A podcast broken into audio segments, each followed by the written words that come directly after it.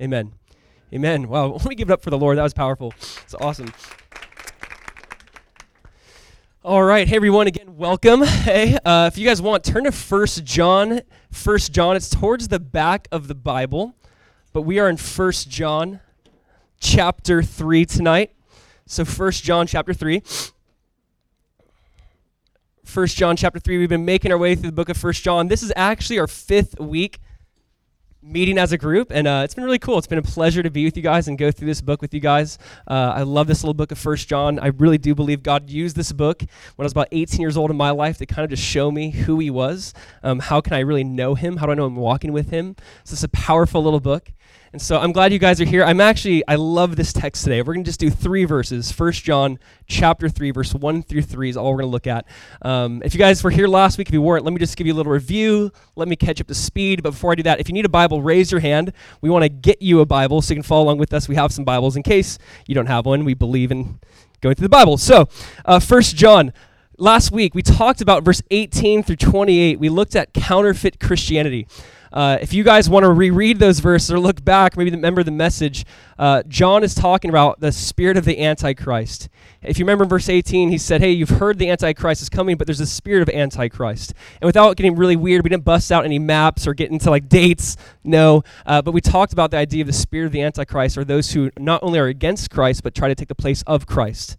There are doctrines or there are people that try to take the place of Christ in our life. You can make things be the antichrist. A thing can take the place of Christ in your life. And so John was actually calling out a group of people called Gnostics. They had this belief that Jesus did not come in the flesh, he did not physically rise again, that he was either a spirit from God or an emanation from God, but not really God in the flesh. So John is calling out this bad doctrine. And just like again today, there are many cults and many things that we're trying to call out. So that was last week. We're talking about, we talked about counterfeit Christianity. Today we're going to really look at more of what, what are we? What is this? What are Christians? H- how do you define that? What's our real identity? And so John's going to talk about not just the counterfeit Christians last week, but he says, here's what a real Christian is it's a son or daughter of God. And so I love this text. I'm, I'm, looking so forward to reading this and going through with you. And again, just to review, in case you are new, let me just, again, catch up to speed. First John, it's one of John's last books he wrote. John wrote the book of Revelation, the last book in the Bible, on this little island called Patmos. John was probably 80 to 100 years old. Then he got exiled back or taken back into Asia Minor, or nowadays Turkey, where he wrote 1st, 2nd, and 3rd John. So picture this old guy, the last disciple living. The last disciple, the last person who walked with Jesus, ate with Jesus, knew Jesus. He's being brought into different churches and he was just preaching little messages. And John, Eusebius tells us, a church historian would tell us that John would go to old churches and he would just say, Little children, love one another. And the end of the message. And you guys would probably love that. A five word sermon. Yay, can't we just go home after that? But John would do that. Five word message and then leave. And his focus was this idea of just love one another, love one another, love one another. And so, if you remember last week, we've been in chapter one and two. We talked a lot about the light of God, walking in the light of God. If I, if I had to kind of, I guess, break down this book for you, I want to do that really quick. Chapter 1 and 2 is experiencing the light of God. Chapter 3 and 4 is experiencing the love of God. And chapter 5 is experiencing the life of God. And so we're going to talk a lot about love the next few weeks. Might get sick of talking about love, but it's going to be good. Uh, and so this is what he's talking about in, in this chapter now, chapter 3. And again, John's a guy who wasn't always loving. John's a guy who wasn't always patient. And something radically happened in his heart and his life. And my hope is this that when we know, if we really know Jesus, there will be change. If we really spend time and pray and talk to Jesus and be in fellowship with others who love Jesus and are all about Jesus, there's going to be change. There's no way you can experience or encounter the living God and have our life look the same. It's just, it's not possible. So John is talking about experiencing the love of God, saying the way I walked with Jesus is the same way you and I can walk with Jesus. We can also walk with Jesus in this way. And so John is talking about this, and I, here's just some thoughts on this. I love some of these quotes about this idea of knowing God, walking with God, how we're created for this. Maybe you've heard this quote by Blaise Pascal. He said, There's a God shaped hole in the heart of every man which cannot be filled by any created thing, but only by God, the Creator, made known through Jesus. There's this idea that every single person has this God shaped hole that cannot be filled by any other thing other than by God, the Creator, made known through Jesus. Ecclesiastes 3.11 says it this way that God has placed eternity into the hearts of men right?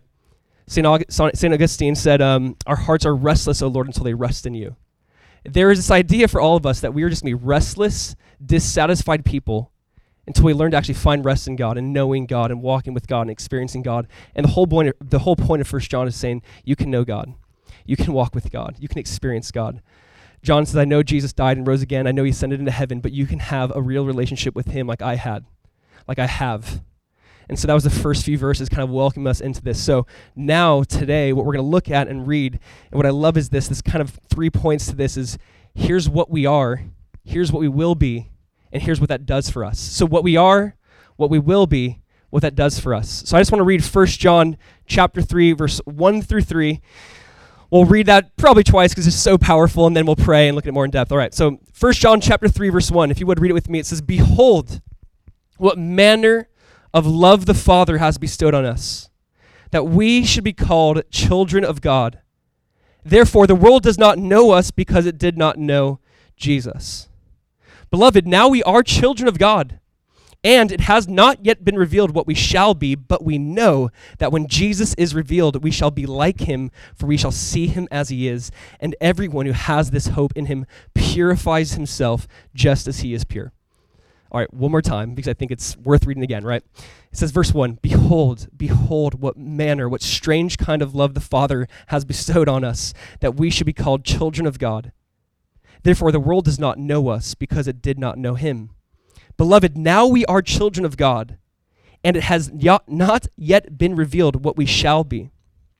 But we know that when he is revealed, we shall be like him, for we shall see him as he is. And everyone who has this hope in him purifies himself just as he is pure. And just a simple idea of today is a hope that purifies, a hope that purifies, a hope of seeing Jesus, of being with Jesus, of walking with Jesus, of knowing Jesus. This hope of actually being face to face with Jesus one day, literally, will lead to purity in our lives. That's kind of the main idea. So let's just pray and we'll go over this kind of step by step. All right, let's pray. Father, we thank you so much, so much for this time to worship you, to sing to you, to worship you through your word. God, I just ask that even today, as we maybe hear things that maybe we've heard before or once heard, or maybe as we hear things that we once believed, God, let our hearts believe in it again today. Jesus, that we would rest in this truth that we are your sons, that God, we have this legal position of being your heir.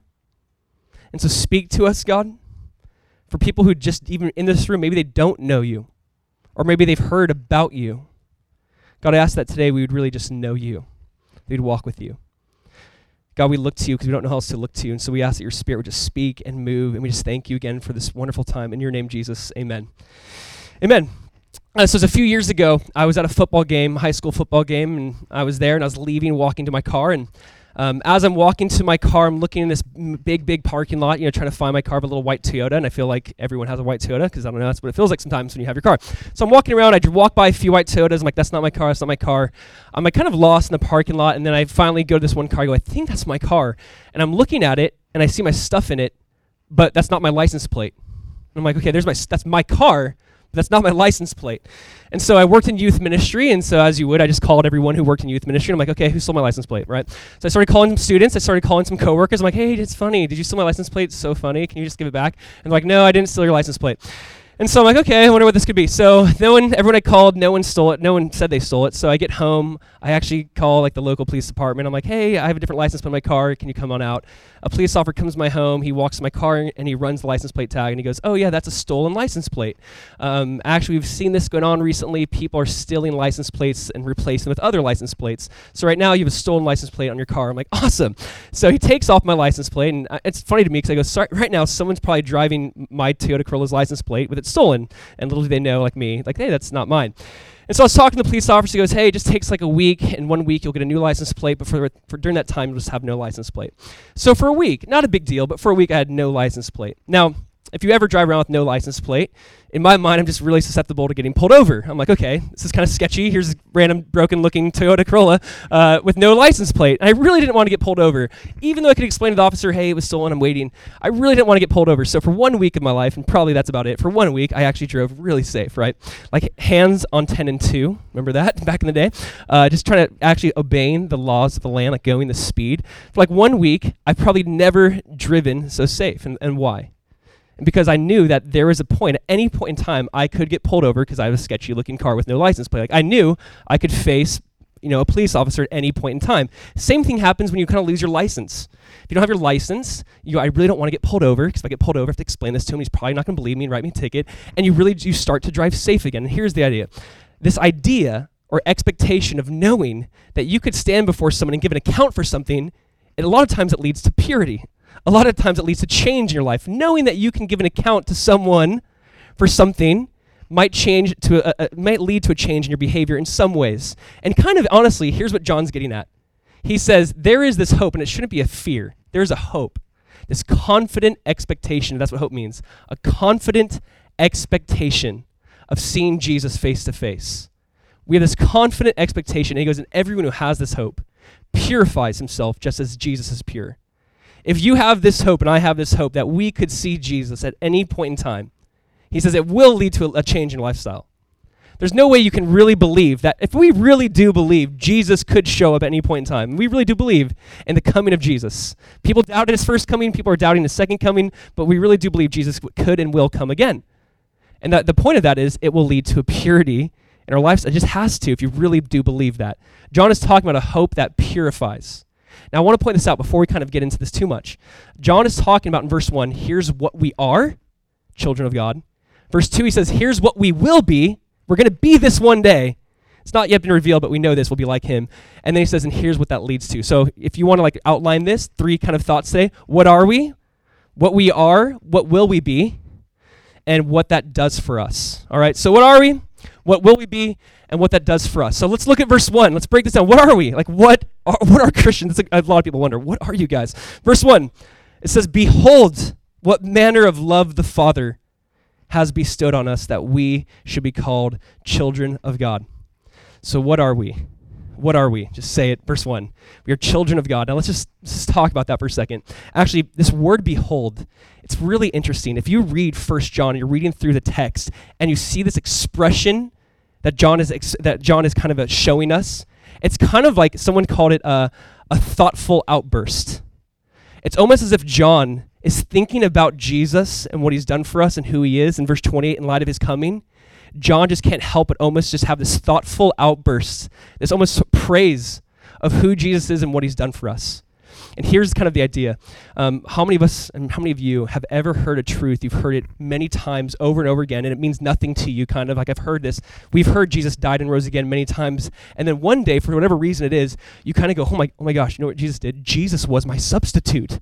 Jesus took my place. And you're like, yeah, like your friend's like, I knew that. I've, we've, we've heard that a million times. You're like, no, no, but he was my substitute. And you're like, yeah, right? Like for some reason, there's a day sometimes where truths we've heard over and over again kind of begin to sink into our hearts.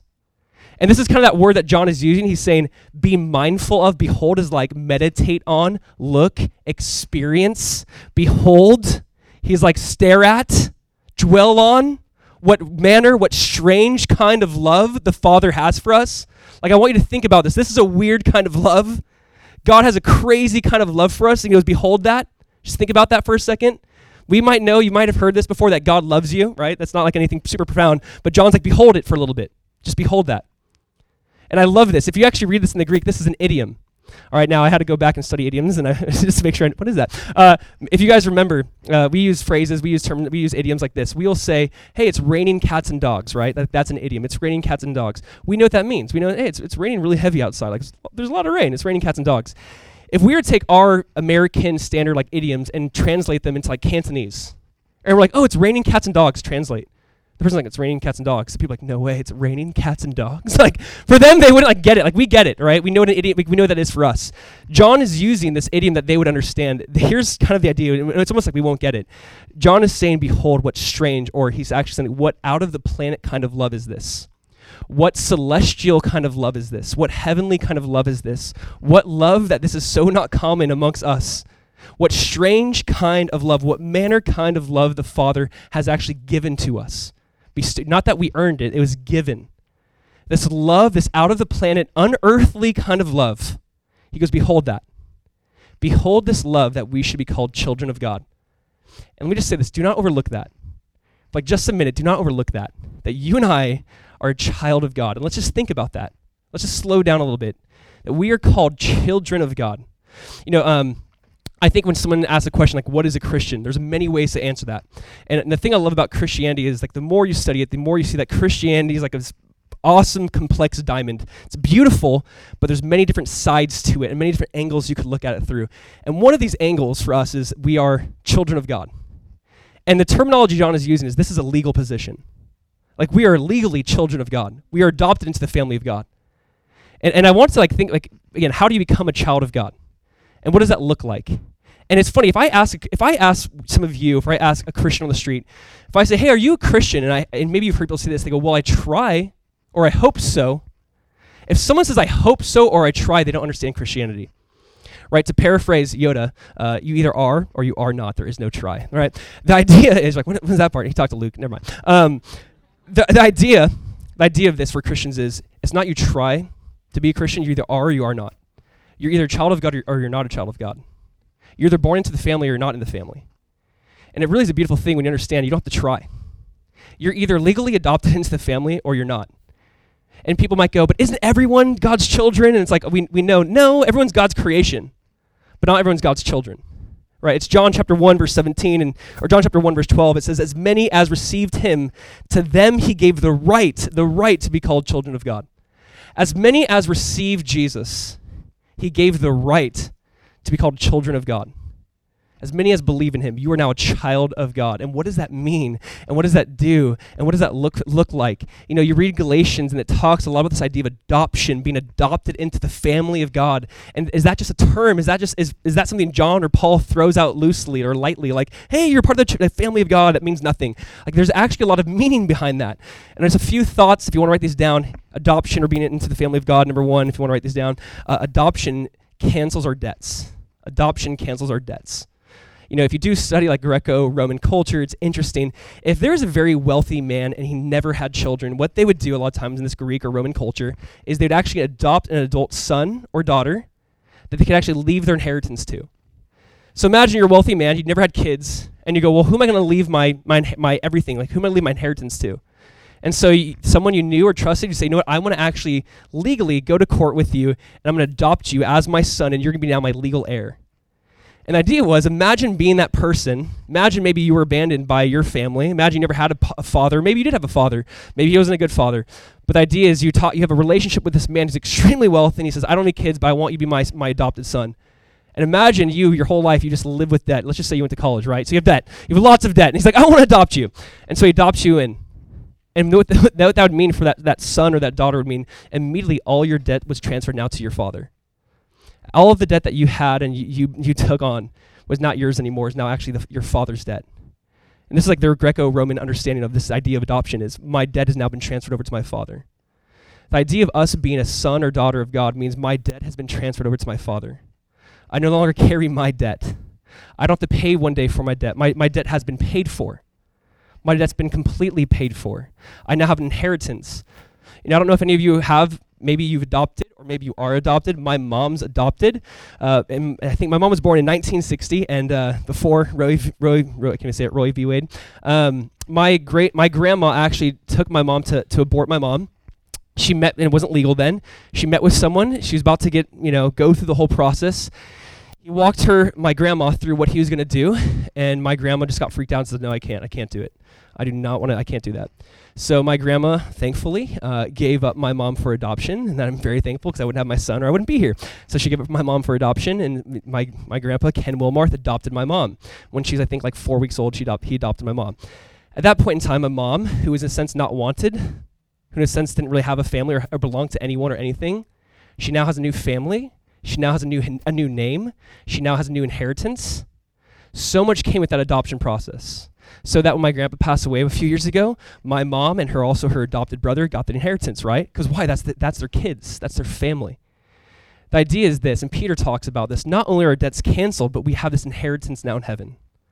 That we have an inheritance that will never corrupt or never fade away that you and I, and I'm guilty, we live for things so much that will fade away. We put so much time and energy and money in, in, into things that will not last five years, 10 years, 50 years, 100 years.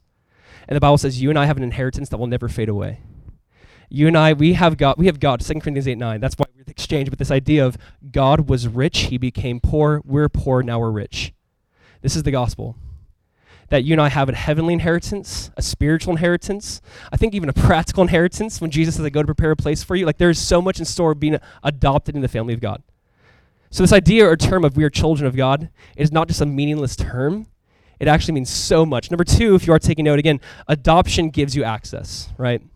Nothing crazy profound, but adoption gives you access. If you would, Hebrews chapter 4, verse 16, uh, the author of Hebrews writes, Come boldly to the throne of grace that you may obtain mercy and find grace to help in time of need.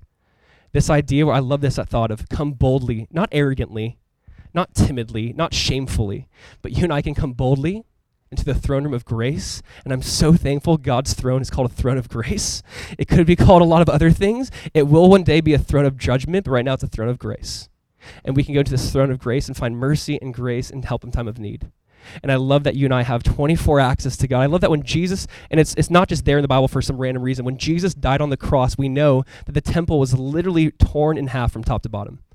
That we know that the veil, sorry, in the temple was torn in half from top to bottom. The veil, this veil would separate the priest from the holy place, the Holy of Holies. What that really meant was there was this place called the Ark of the Covenant in the Holy of Holies where God's presence or glory would dwell essentially. But there was a day that that veil was rent, it was ripped in half, and it's almost as if on the cross, God said, Come on in. It's not just for one man, one day a year can you have access to my presence, but it's for everyone every day of the year. That we have we can come now boldly to the throne room of grace. You know, as you, you think about this, the president of the United States, or not the current one, just make up one uh, in your mind. But if he has, you know, children, siblings, whatever, at any point in time, his child, in a sense, has access to him probably even more than his spouse. A child, if he has a, an eight year old daughter, she can wake up at three a.m. and say, Daddy, will you get me some milk or water or whatever? Even if his spouse, they probably like, honey, you can do it yourself. But if a child comes to the president and goes, Hey, will you get me water, milk, 3 a.m., she's probably the only person that has that, that kind of access to her dad and that the dad would respond to in that way. An idea that we, we have so much a greater than a president, a greater than a, a high priest, a greater than anyone. We have access to God at any point in time. And do we understand that? Do I understand that Hebrews calls what we have a better covenant? It's better. We have a better covenant. We have something better than the prophets had. We actually, all of us have access to God in a very unique way. I really do believe that. I believe that the Spirit of God fell upon certain people at certain times. You read about Samson or different people that like had God's Spirit come upon them at certain times.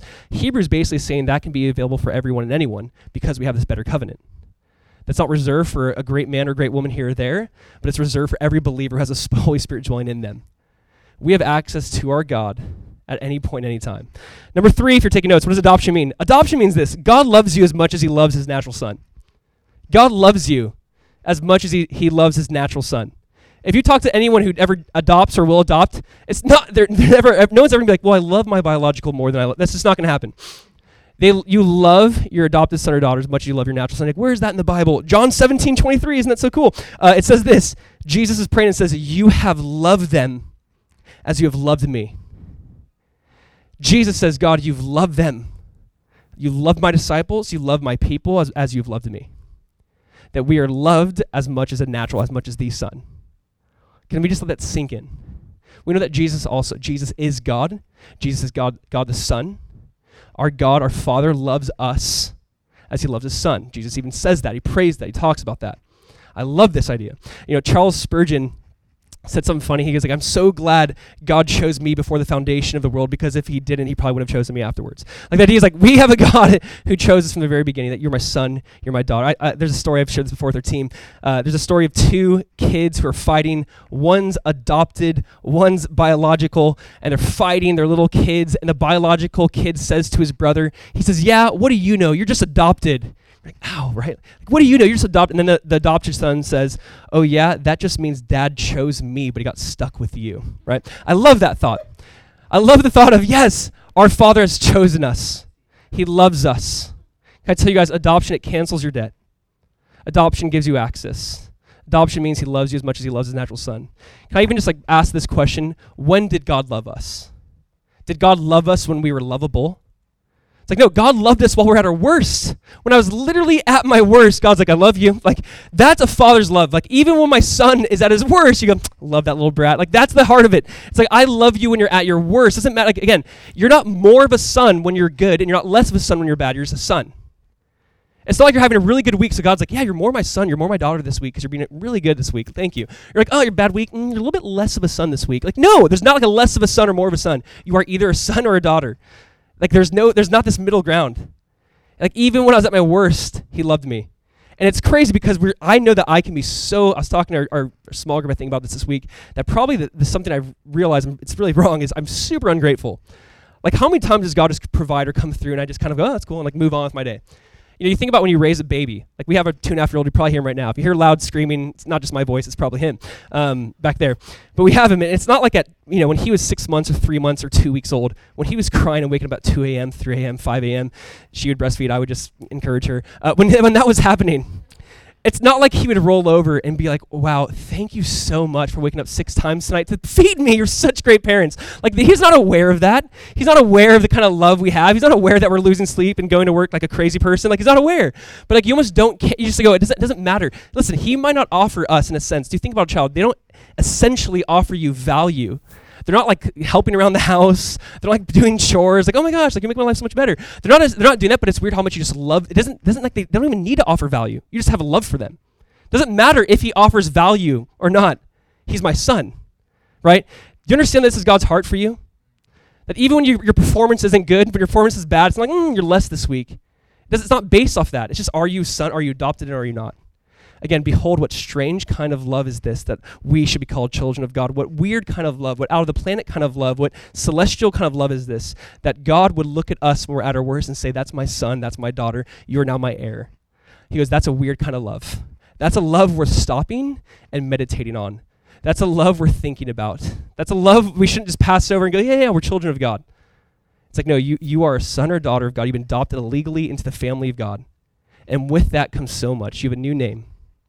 You have a new family. You have a new inheritance. Praise God for adoption, right? For adopting, not just, yes, like real adoption here, but even us being adopted into the family of God. There's so much involved with this idea of being adopted into the family of God. And again, you are either in the family or not. And it's so easy. If you receive Him, if you believe in His name, He gives you the right to be called a children or a child of God. If you just simply receive that and believe that, John 1.12. And I would say, in your seat, you can believe that. Say, I believe that. I receive that. And the Bible says, you're a child of God. That's what we are. Now, what will we be? Like, that's a cool thought. Like, we, we're still going to be that. We're not going to, like, lose. Like, we're not going to be an unchild, like child that's no longer a child. Like, we're still going to be that. But what will we be? Like, what does that look like? What does our future look like? Look at verse 2. This is great. He goes, Beloved, now, now we are children of God. I like, I like this. And it has not yet been revealed what we shall be. But we know that when he, Jesus, is revealed, we shall be like him, for we shall see him as he is. All right, so what will we be? This thought is, it's not yet been revealed. Like, we really fully don't know. We don't fully know. We, we know in some ways, but we don't fully know. And I love this thought. I love this thought. We don't fully get it yet. You guys know uh, a couple of these verses I'll throw at you. One being 1 Corinthians 2 9, eye has not seen, ear has not heard, mind cannot even conceive that what God has prepared for those who love him there's a side of this where it's like we have we can't really fully understand what God has prepared for those who love Him. It's not yet fully been revealed what we shall be.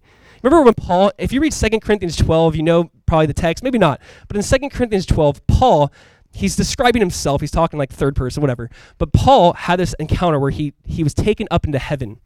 And you can read this, and it's fascinating. Like, when was that? I don't know. Paul was stoned to death in Acts 14. He literally died. So maybe this is when he had his encounter in heaven. I don't know. But Paul in 2 Corinthians 12 is writing about this time he was in heaven. And he says, The things I've heard and seen, it'd be unlawful for me to tell you about the things I've seen and heard. Be, it wouldn't be right for me to try to describe it. Like, how do you try to describe color to somebody who's never seen color? Like, how do you be like, oh, it's blue? You know, blue's like kind of blue. It's pretty cool. It's in the sky and the water. You know, it's picture you have black and make it lighter. It's blue. Like how do you like how do you tell somebody's blind hasn't seen that? You just really can't. It's like how do I, like, I love when the Bible talks about heaven in Revelation four. It's like ah, oh, God's throne was like a rainbow wrapped in lightning. You know, you imagine? Can you imagine that? You're like, no, I can't. It's funny when the Bible tries to like explain heaven and talk about this way. Paul's like, it's unlawful. Whenever someone writes a book about heaven, I'm like, mm, I don't, I don't know. Like, you write a book about heaven? Okay, Paul couldn't do it, but I guess you can. But the idea of like, okay, it's crazy when it's, it's not yet been revealed what we shall be. It's not been fully revealed. No eye has seen, no ears heard. No mind. No, my mind is really weird. Sometimes your mind, we can imagine cool things and fun things. We can like Walt Disney created Disneyland with his mind, right? The idea of like, perce- like the idea is we can't even perceive. We can't even imagine what God has prepared for those who love Him. It has not yet been revealed what we shall be. That's cool. I love that there's some element of mystery with God.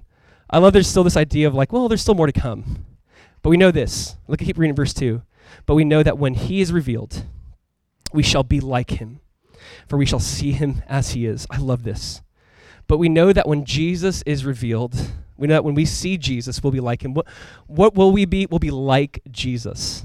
Just let that sink in. We'll be like Jesus. We won't be Jesus, but we'll be like Jesus. Now, I do like to think about this because, in some ways, remember when Jesus died and rose again? The disciples are in a room. like, did Jesus really rise again? I swear he did. And they're like, talking. And then Jesus like teleports in the room. He's like, hey, I'm here, guys. And Thomas like, let me feel. Remember that encounter? Or Jesus walking on the road to Emmaus with two disciples and he breaks bread with them and they go, you're Jesus. Then he like disappeared.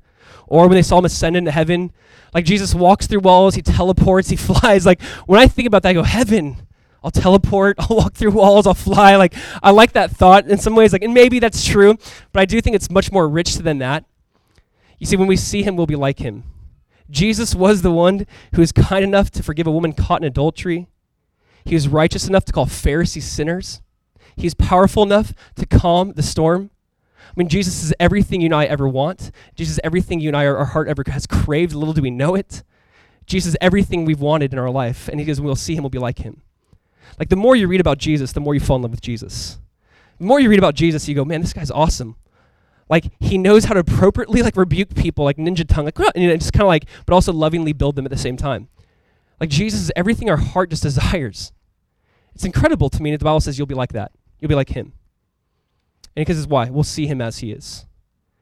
See, this idea, and this is what I love, um, St. Augustine called this in his writings, he called this the beatific vision. This is what theologians called, 1 John 3 2 is called the beatific vision. And don't let that overwhelm you, that word, but the beatific vision is basically the climax of human history. 1 John 3 2 is describing a day that every person, that human history, we're all moving towards this day where we see Jesus. Every, every one of us individually and every one of us corporately, we're moving to this day when we will see Jesus. And if you think about a climax of a story, like you can go like in your life, you go, oh, when I got married, don't have my kids. Like we have like those like mountain peaks moments, but really the climax of our lives is the day we see Jesus face to face. The climax of our story, of the earth story, of this whole process is we go, oh, oh my gosh, we see him face to face. We see him as he is. It does not get any better than that. That is the climax of the story. Of the story. Here's a verse for you guys, just so you can write it down. Uh, Psalm 17, 15. It says, "As for me, I will see your face in righteousness, and I will be satisfied when I awake in your likeness." Do you hear that? As for me, you can put that up there. Sorry, threw me off for that. Uh, as for me, he says, I will see your face in righteousness, and I will read the verse. And I, I will see your face in righteousness, and I will be satisfied when I awake in your likeness. In your likeness, we shall be like him. I'll be satisfied when I awake in your likeness. Another verse th- for you, 2 Corinthians 3.18. But we all, with an open face, beholding as in a glass the glory of the Lord, are being changed into the same image from glory to glory, even as by the Spirit of the Lord. And don't just, this is a verse that's not like like mystical. Just think about this verse. We with an open face are, beho- are beholding as in a glass the glory of the Lord are changed to the same image from glory to glory. As you and I behold Jesus, you will become like Jesus. As you and I stare into the faith, face of Jesus, as we read about Jesus, talk about Jesus, love Jesus, serve Jesus, serve people in the name of Jesus, as we do this, we'll become like him. We'll be transformed from our little minor glory to his glory, from smaller glory to greater glory. It's like, again, the more what you behold is what you become. Whatever, maybe you've heard that before, but it's just so true. What it is you stare at, what it is you love, what it is you focus on, what it is you give your time and money and energy to, that's what you become. As you behold Jesus, as you stare at Jesus and focus on Jesus, you'll behold him, you'll become like him. There's a side where we'll become more like him. As we focus and meditate and talk about Jesus and worship Jesus, you'll become like Jesus. It's just natural. The more you spend time with someone, the more you usually talk like them, act like them. It just, whatever it is like, it just kind of transfers over to us. That's the idea when you spend time with Jesus. Another verse in 1 Corinthians 13, verse 12, Paul writes, For now we see in a mirror dimly, but then face to face. Let me just point this out. Now we see in a mirror dimly, but then face to face. Think about mirrors back then, right? Mirrors weren't like our mirrors, where you saw yourself, where you see yourself very clearly. Mirrors were polished metal. They would take metal, imagine like I take a shield or something, and I polish it, and I'm like, oh, there I am. And like, yes, sure, like it, you could see your reflection, but it'd probably like lo- elongated. I don't know. It'd probably just be weird. Like, oh, it's, it's like this long. It, it wasn't a perfect, exact reflection of the person. And Paul's saying we see in a mirror dimly. Like I kind of, we kind of have this. We read the scriptures and we go, yeah, Jesus. And there's this idea that it's God in the, it's God revealing Himself to us through His Word, of course. But it's gonna be so much more clear when we see Him face to face. Because sometimes we can make Jesus in our image. Sometimes we go, I think Jesus likes this. I don't think Jesus likes that. And it's like, no, that's just you, and you're putting Jesus' name into it. There's a side of it though when you go, everything I've ever heard and read, yes, and his God's revealing us, revealing His Son to us through His Word, but there's nothing like the day we'll see Him face to face. And the Bible says we'll be, be transfer- transformed from glory to glory. And you're just getting that little, like that little sneak peek. We're getting like right now, right now, we have like a sneak peek of the glory of Jesus. Do you ever worship? And you're just like brought to tears or reading or you're praying or you're driving and you're talking to God and you, you sense God and you're like, oh, and it's like beautiful and you're like wiping away your tears, like God is so good. And it's like we we know it wasn't fully his glory, but it's that little taste of it. And even sometimes you might be worshiping or sitting or reading, you go, you've experienced God and you go, God, you're too good. You're too good. Like it's too much. Some idea, like one day though, just imagine all of that you know, I shared this story a little bit before with our, our crew and our group, but um, my, I mentioned this last week about my wife and I backpack Europe like five years ago, 2012. We did our like, let's before we have kids, let's have our dream vacation and backpack Europe. And so we went to uh, France, Switzerland, Italy, Greece, and Turkey. And that we'll never do that again. Uh, it's awesome. And so, um, no, maybe for our anniversary sometime. Um, but we did a little backpack thing. We left from France into Switzerland, and I don't know if you've ever heard of this town called Zermatt. Zermatt's where you can see the Matterhorn. I don't know if you've ever seen the Matterhorn. Google the Matterhorn; it's beautiful. Um, but we grew up in Southern California. And so growing up, we'd go to Disneyland. We had Disneyland passes. Now we have Disney World passes. We're weirdos. Uh, but we had we had Disneyland passes like 14, 15, 16. At Disneyland, they have a ride that they do not have at Disney World called the Matterhorn. I don't know if you've ever been to Disneyland, but we love it. And at the Matterhorn is so cool. Like we were dating high, you know, high schoolers, just young and you know stupid, but it's okay. Uh, but we're, we're in line. I remember like one day I'm like, hey, see the Matterhorn? One day I'll take you to the real thing. You know, like a stupid like high schooler would. Um, and we're like, you know, we talk about like we really want to go there one day. And so here we are. We're in Zermatt. We're in Switzerland. We're in the city that, like, the only town where you really can see the Matterhorn is like in your face. And so we're only there for a day and a half. We're there for two nights, like a day and a half. We get there and it's just cloudy. And we're like, okay. And we look check the weather. It's like, it'll be cloudy tomorrow. You're like, no, better not be. So we're there. It's cloudy. It's rainy. We're there the next day. It's cloudy. It's rainy. We're talking to someone that night. We're like, please tell us, will it be cloudy and rainy? They go, no, the sun should come out about like 8 or 9 o'clock in the morning. Like the sun, sh- the sun should like pop through the mountains then. Well, our train left like 7.30 a.m. And so we wake up at 6 a.m. and we're just like, we ask the local, we're like, where's the Matterhorn? Because you're just in a city with fog. You're like, I don't even know what direction to look. Like, where's the Matterhorn? They're like, oh, on this bridge, the Matterhorn's that way. So we sit on this bridge probably for an hour waiting for our, our train to come. And we sit on the bridge and it's just fog. So much fog. And no one's up and it's very cold. And we're standing there and I start to be like Moses. I start losing my mind. I'm like, clouds depart! And like just praying, like just hoping that I could just see the Matterhorn. And so we're sitting there, sitting there really for like an hour. And our tr- it's, it's like, you know, 15 minutes, 10 minutes, whatever. But I remember at one point in time, you kind of saw like the sun burst through. And it's really like you saw the sun burst through and you see the Matterhorn. And we basically saw like this portion of the Matterhorn with the sun coming through. And like you see it like, you're like, oh, it's glorious. And then like the clouds come and it's gone. You're like, oh my gosh, it's awful. It's like such a tease. But we saw like this much. And you can almost imagine like, oh, can't you just picture the shape of the mountain? Like just because you saw that one little shape. And it's so pathetic. But in our minds, it's like, it's a little piece of glory. And now we have a reason to go back one day just so we can experience the full mountain as all of its glory. But there is something about just getting a taste of it. You go, oh my gosh, I just want more. I want the real thing. Like I've had a taste, but can I get the real deal? And maybe for us in worship, in prayer alone, you kind of have this little taste. We go, Jesus and all of his glory. You go, we can't handle it right now. Like I cannot handle the glory of Jesus in this body. I just can't. I can't see Jesus face to face and be like, let me just walk away from that and like live. Like I can't. Like I, we're getting a little taste. We're getting a little piece of glory. And I love, I love John's heart. He goes, but one day face to face, for we shall see him as he is. Can I just point this out too? We shall see him as he is. You know, when I read when I read the New Testament, I read the Gospels. There's so many times I want to see Jesus as a baby born in Bethlehem. I want to see Jesus, uh, you know, in Galilee walking on water. I want to see Jesus with the multitudes feeding the five thousand. Like I want to see Jesus do something. Like I, I wanted. How cool would it be to see that or have seen that? But the thought is, we won't just see him as he is. We'll see, we won't see him as he was. We will see him as he is. That I won't see Jesus, you know, with a reed in his hand, but with a scepter. I won't see Jesus with a crown of thorns. I'll see him with a crown.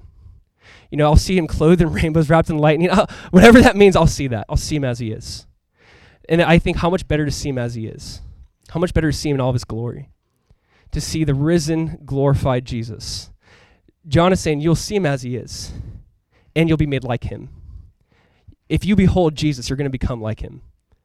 You and I cannot behold the glory of Jesus and not become like Jesus. We can't fake it. We can talk about Jesus and pretend we know Jesus, and we can have those. We can have those things. John said in the first few verses, you can't fake it.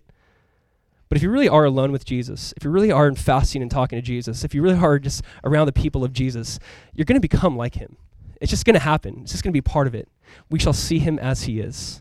What are we? We're children of God. What will we be? Uh, we don't know. It's not yet been revealed, but we do know that we'll be like him. But we do know we shall see him as he is. But we do know we'll see him in all his glory, that we have a little taste now, but we will see the glory of Jesus face to face. We'll have a new body where we finally can receive him in all of his glory. It's going to be a wonderful day. And then verse 3 says this, right? Right? It says, And everyone who has this hope in him purifies himself just as he is pure. And everyone who has this hope purifies himself. And there's an action, there's an imperative, there's a commit. You're going to purify yourself. Everyone who hopes in Jesus, everyone who longs to see Jesus, everyone who wants to be with Jesus, everyone who says, I just, I, I love Jesus, I can't get enough. If that's true, everyone who has that hope of seeing Jesus face to face, it will lead to purity. It will, you'll purify yourself just as he is pure. Does not lead to perfection, does not lead to us being sinless in this life, but it will lead to purity. Remember Matthew 5 when Jesus said, Blessed are the what? Blessed are the pure in heart, for they shall see God.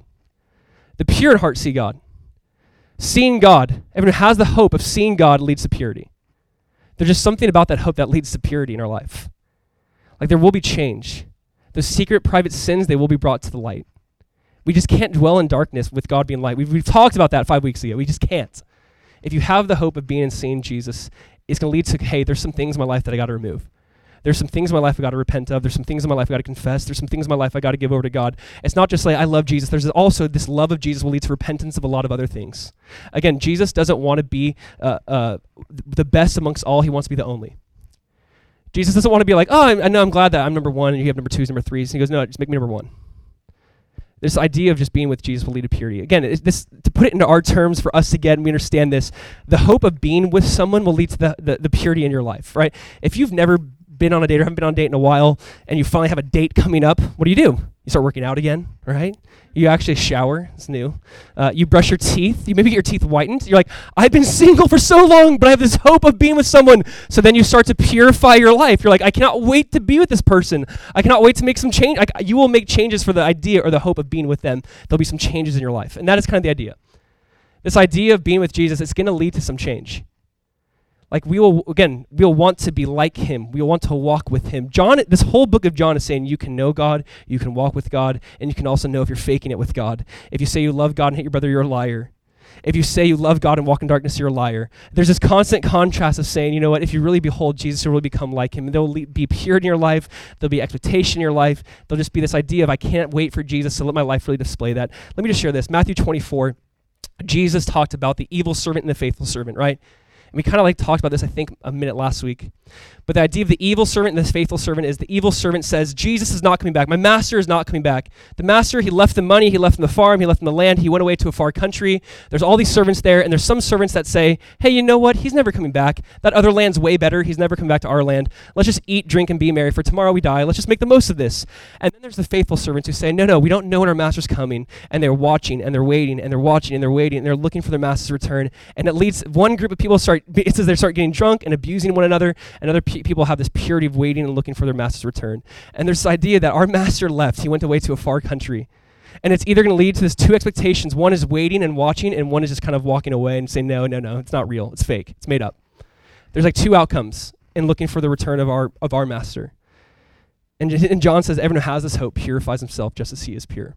There will be a change listen, I hope, I pray, I, I, hope that anyone who ever walks foot in this room, if they're not a child of God, that they can be, that they would receive Jesus, they'd believe in Jesus, they'd trust in Jesus. You can be part of the family. If you're part of the family, know what you have access to. Take advantage of that. You know, understand what you and I have on a day to day basis. Know that we do have a, a good Heavenly Father who's faithful, who's in heaven, waiting to spend time with us, waiting to know us. Know that there's this idea that there'll be purity in our lives now and, and this is something where John's saying, this is my, again, imagine this grandpa talking to his kids, going, listen, I'm going to die, I'm going to be with Jesus, but you're still going to be here. And you look for Jesus. You wait for Jesus. You have the hope of Jesus. And it will be lead to a change in your life. It's led to a change in my life. And John's this old man writing this letter, like pouring out his heart and emotions. Behold, meditate on what weird kind of love that father that the Father would love someone like us, even when I'm at my worst. Even when I was giving God the middle finger, essentially, God was still pursuing me and loving me. He goes, that's a weird kind of love. That, that's, a, that's a unfathomable kind of love, an immeasurable kind of love that we have from God. And he goes, think about that, meditate on that, dwell on that.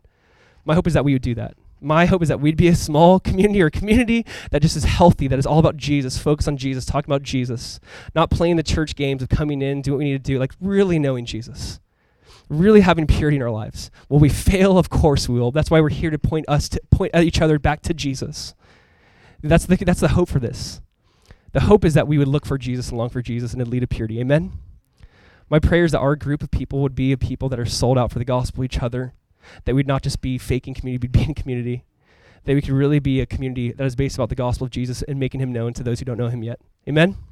Here's what I'm going to do right now I'm going to pray. Pray for you guys, pray for this time. I really hope I don't just pray and say amen and we forget this message.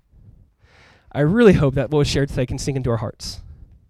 And please hear me before we like pack up for a second. The reason we do small groups and the reason we do meet about the text we just had is because we go, hey, we just heard something, now let's meditate more on it. The danger of being a Christian, I think, sometimes in 2017 is we can hear 40 or 50 different sermons a week and nothing sticks. And so the hope is that we could actually hear this text, talk about it as a group, digest it as a group, you know, hold each other accountable as a group, and apply it to our lives. Amen. And so we're gonna say we're gonna pray, we're gonna say amen, but it's not done yet. I hope that this leads to purity in our lives as our, as leaders and marriages and friendships, as just followers of Jesus. I hope it can lead to a change in every way. Um, here's what I'm gonna do. I'm gonna pray. I'm gonna say amen. If you guys know tonight's kind of like our vision update night. What that means is we're gonna say, here's where we are, here's where we want to be. It's probably maybe 10 to 15 minutes long. I think I'm gonna open up to questions. I'm gonna let you ask questions I can't answer, and we're all gonna laugh, and then we'll go on and move on. But um, I do want to. I do really want to do that because I really actually need your guys' thoughts and insights on some of the questions I'm going to share and some of, some of the things we're going to share tonight. So I'd love to get like if this is something you go, hey, this is my community or this is a community I really want to be a part of. Like I really do value kind of saying what you're going to share, what you might have feedback for us. Um, we're just praying over things and we want to we want to make a decision as one. Um, so I'm gonna share that with you guys, and then after that we're gonna have like a little next door. Like I said, there's like a little fall thing going on. I don't know, decorations, cider, pumpkins. I don't know. Um, not a fall festival, just a fall thing. So uh, we're not gonna do that right now. I'm gonna pray. We're probably gonna give you like two or three minutes, just if you want to run to the bathroom, use the bathroom, come right back. We'll start in like two or three minutes, and then uh, the fall thing will be open, but it's not open until then. All right, so let me pray. Talk amongst each other. You'll have two minutes just to hang out, and then we'll get started again. Father, we thank you. There really is no one like you. And God, just forgive me, forgive my heart for so many times approaching you in just vain ways or praying to you in just vain repetitions, saying the same things and not know what I'm saying. God, I ask that you give my heart, our hearts here, clarity of thought, clarity of ears to hear. God, what is it you want to do with this church? This is your church. God, we are literally, uh, we are nothing without you. But we know all things are possible through you. And so we look to you. We ask for just heavenly wisdom. We just lack wisdom, so we ask for wisdom, Jesus. And uh, speak during this time. Let your heart be clearly seen and declared. And we hope we can honor you in your wonderful name, Jesus. Amen.